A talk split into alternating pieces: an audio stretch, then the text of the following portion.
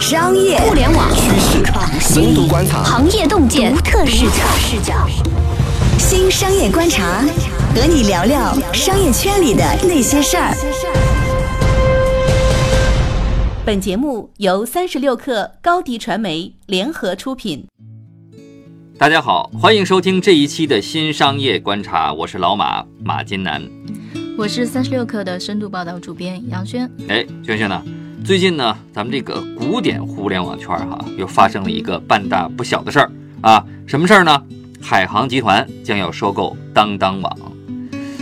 当当已经沉寂很久了啊！如果没有这个新闻出现的话呢，估计很多人呢都想不起来说还有这么一个电商网站。那么说实话呢，我当时看到这个新闻呢，促使我打开这个链接是吧？查看详情的这个原因，其实并不是因为当当，而是因为海航啊！我特别好奇的是，海航现在是吧？麻烦缠身，怎么还有心思买呢？是吧？本来呢，期待的是一篇针对这个海航的深度的爆料的稿件啊，结果很令我失望，是吧？新闻呢，还只是谈了当当。我对当当还有点兴趣啊，是因为说在漫长的电商报道的生涯中，我还是见过李国庆很多次的，然后呢，可能对当当这家公司还是有一些特殊的印象，而且啊，就是当当这个事儿，其实去年就有消息爆出来了，当时呢，李国庆还发微博澄清了，说没这个事儿啊，说微博上。你看，所以说这个李老板说的话其实也不能随便信啊。就是你知道在电商行业里面，就是其实大家一直管那个李国庆有点那种大炮的意思啊，就是说话嘴是吧？对对对，就说话挺猛的。但是我觉得那个李国庆会否认呢，我不知道是因为当时啊，就是这个交易还没有真的落定，还是说李老板当时觉得说被收购挺不好意思的，没有面子。但是我觉得其实能被收购已经不错了，说明他这个资产还值点钱。而且我觉得难道不是因为说你应该为说我自己的业务没有做好感到不好意思吗？而不是说为了收购这个事情。当当是那种典型的说起了个大早赶了个晚集的电商网站。哎，对，而且呢赶着呢就把自己从主流电商平台的这个阵营里边给赶出去了，是吧？那个号称是吧？当年的这个中国亚马逊的这个网站，其实寄托了很多像轩轩像你这样的是吧？文艺青年的这个渴求知识啊，放眼看世界的这个美梦。可惜呢，只画了一个优美的抛物线，然后呢，用加速度是吧，完美演绎了什么叫盛极而衰。对。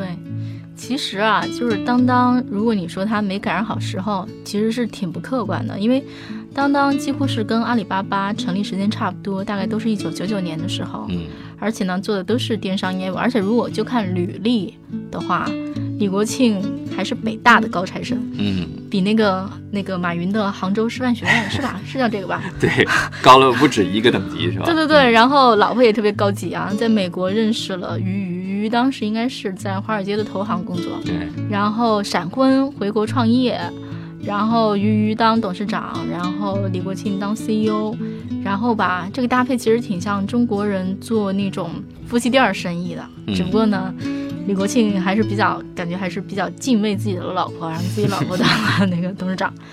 然后不过后来就是关于当当这家公司的很多八卦花边也是说两个超级强势的人，然后什么经常什么意见不合，而且什么损耗了婚姻啊，还加剧了公司的内耗啊，就是给当当的发展埋下隐患，这都是关于当当的一些花边的八卦。其实可能都不是八卦了，越来越多的消息证实，就是说它可能就是一个事实的一个状态，是吧？其实呢，夫妻两个人呢一起做生意啊，我觉得最大的格局也就是个夫妻店了，是吧？你想白天一起上班是吧？开会在一块儿，商量事情在一块儿啊，甚至吃饭在一块儿。你发个邮件吧，是吧？联系人列表里边还有对方。然后晚上回家呢，还一块下班，是吧？一起参加应酬，然后一起回家吃饭，然后还睡在一张床上。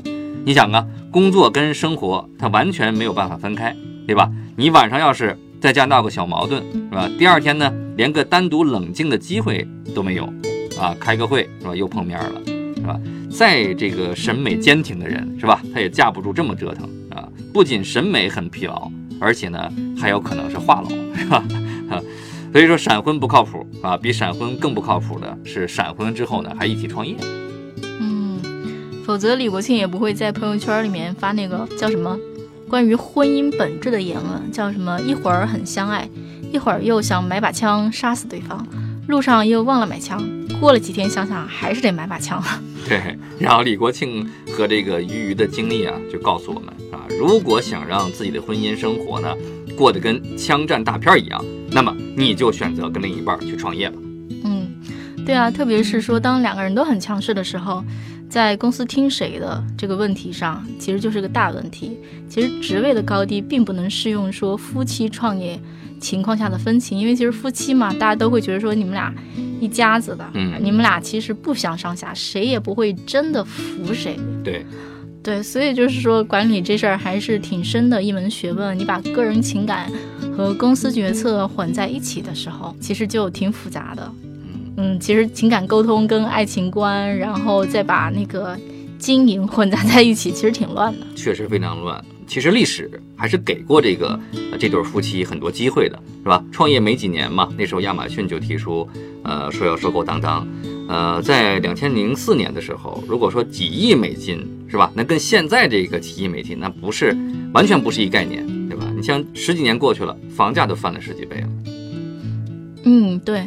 而且我印象中，在就是当当非常漫长的这个生涯里面，他们遇到那种收购的邀约不是一次两次，对，其实挺多次的。然后李国庆跟俞渝都拒绝了，而且就是他们还遇到了第二次机会，就是说他们其实是在2010年就在美国上市了，其实当时上的非常早，算是中国 B2C 的第一股，其实非常的这个 timing 非常好，很荣耀的。对，上市之后呢，你要么就好好的，是吧，玩概念，是吧，找机会套现，是吧，这是传统生意人的做法嘛。要么呢，你就好好去打磨产品，是吧，精心的去耕耘这个市场。那么你两个都不玩，是吧，那你上市干嘛去了？后来百度也想入股当当，因为他毕竟自己缺少电商基因嘛。然后李彦宏和那个李国庆不仅呢都姓李哈，李姓本家嘛，对，而且还是大学校友，都是北大毕业的。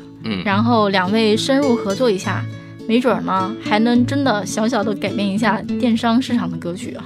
对呀，这事儿呢最后也不了了之了，是吧？其实不了了之的原因呢，无非就是要么钱没谈拢，要么呢就是谁都想当老大。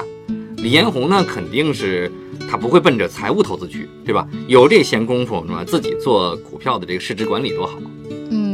其实我对李国庆的个人观感，我是觉得李老板可能自己心还是挺大的，可能自我认知也是有点高。我印象中有一次，我当年还在第一财经周刊的时候，有一次我在公司楼下遇到李国庆，我就跟他打了个招呼，我说那个就是李总，咱们那个约您做个专访呗。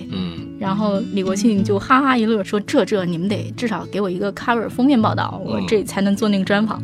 我也只能呵呵一乐，就再见吧。对，因为他自视过高。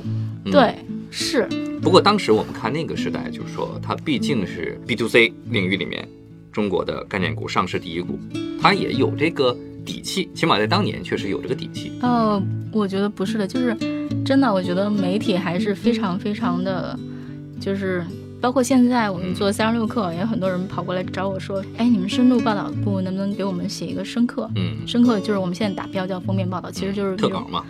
对，你其实如果要投入一个非常大的精力，然后把最好的位置给一个题材的话，那这个题材必须非常精彩。对，其实在那个时候我跟李国庆说，我们能不能做个专访的时候，其实从体量上还有前景上，我觉得所有的行内人都能够非常明显的看到说，当当其实把那个量级已经挺不够了，虽然他当时可能跟京东炒的还挺热闹的，而且像 BAT 的这个三巨头里，刚才我们聊到了他跟那个，其实你最后看嘛，就是我们现在各种都在讲战队啊，BAT 里面就是真的当当能接上力的，除了说就是阿里，我觉得要么就是被阿里买，但是我觉得阿里当时应该是不需要当当的，因为当当最核心的是他们的图书业务，其实其他业务都没怎么做起来，其实不太需要当当。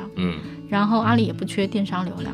真正有可能的呢，是说百度和腾讯，因为两家都缺少电商这个基因，而且呢，可能都想跟阿里竞争一下。对，所以啊，就是后来腾讯也主动上门谈过投资入股，但是呢最后应该还是卡在了钱和权的问题上。我觉得其实就是我觉得李国庆可能真的是对吧，在战略选择上，然后在自我认知上都会有一些误差，是吧？对对对。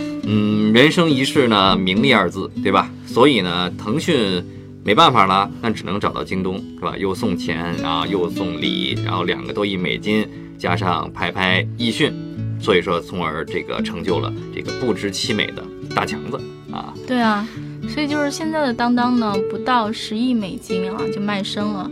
如今的京东呢，市值超过600亿美金，所以就是说昔日啊，那个刘强东跟那个李国庆还会呛2声，但是今天看真的是已经难望其项背了。对，而且现在的这个李国庆呢，差点呢耗尽了这个婚姻的灯油，是吧？也没点亮他自己的事业前进的方向。那我们再看京东的大强子呢，不仅在 BAT 旁边呢给自己加了个座，是吧？现在叫 BATJ 啊 BAT 勾啊，而且呢还成了最爱喝奶茶的男人啊。爱一个女人呢就把她娶回家嘛，是吧？然后对她说，你看啊，这是朕给你打下的江山，是吧？特别霸气，特别浪漫。可是呢您非得逆着来，是吧？不仅爱这个女人，那还非得拽上她一起去打江山，然后江山打下来了，那谁去当那个朕呢，是吧？是不是还得再打一遍呢？好的，那在当当那个要卖身的终于答应要卖身的这个10点啊，我们回顾了当当被嫌弃的一生。其实我们在整个的当当发展历史过程当中，我们也分析到了，说它其实是有机会的，或者说有很多次机会的，但是它都没有去选择。这里边呢，固然有可能是2个创始人夫妻之间的意见不合，有矛盾，也可能会有一些战略方向的判断失败，或者说格局方面的问题。那站在这个10点上啊，我觉得这个10点上当当再把自己卖掉，那我觉得接下来可能当当这个事情，这盘生意就会变成一个大集团下面的一个子业务，为一个大集团服务。对，那当年那些就其实还不如当年就卖了呢。那可能接下来当当会怎么说啊，我觉得我其实不太看好说在海航旗下当当会有什么大的发展。它可能会让海航的某些业务往上再涨一点，但是当当自己还能在电商这个市场里面搅出什么水花吗？我觉得这个可能性可能更低了。在当当退市的这个过程里的这几年，我们觉得说当当其实已经离主流视线越来越远，那可能在这个里程碑上，我们在这里可以跟当当说一声再见。那么既然海航嘛接手了当当，我们也坐看海航如何把这出戏给演好，特别是在自己麻烦不断的情况下，怎么把这个事儿给推进下去。好，今天呢我们就先聊到这儿。如果您喜欢我们的节目呢，就请点击评论、转发或者点赞，那么也欢迎下载36氪的 APP。我们下期不听不散，再见，拜拜。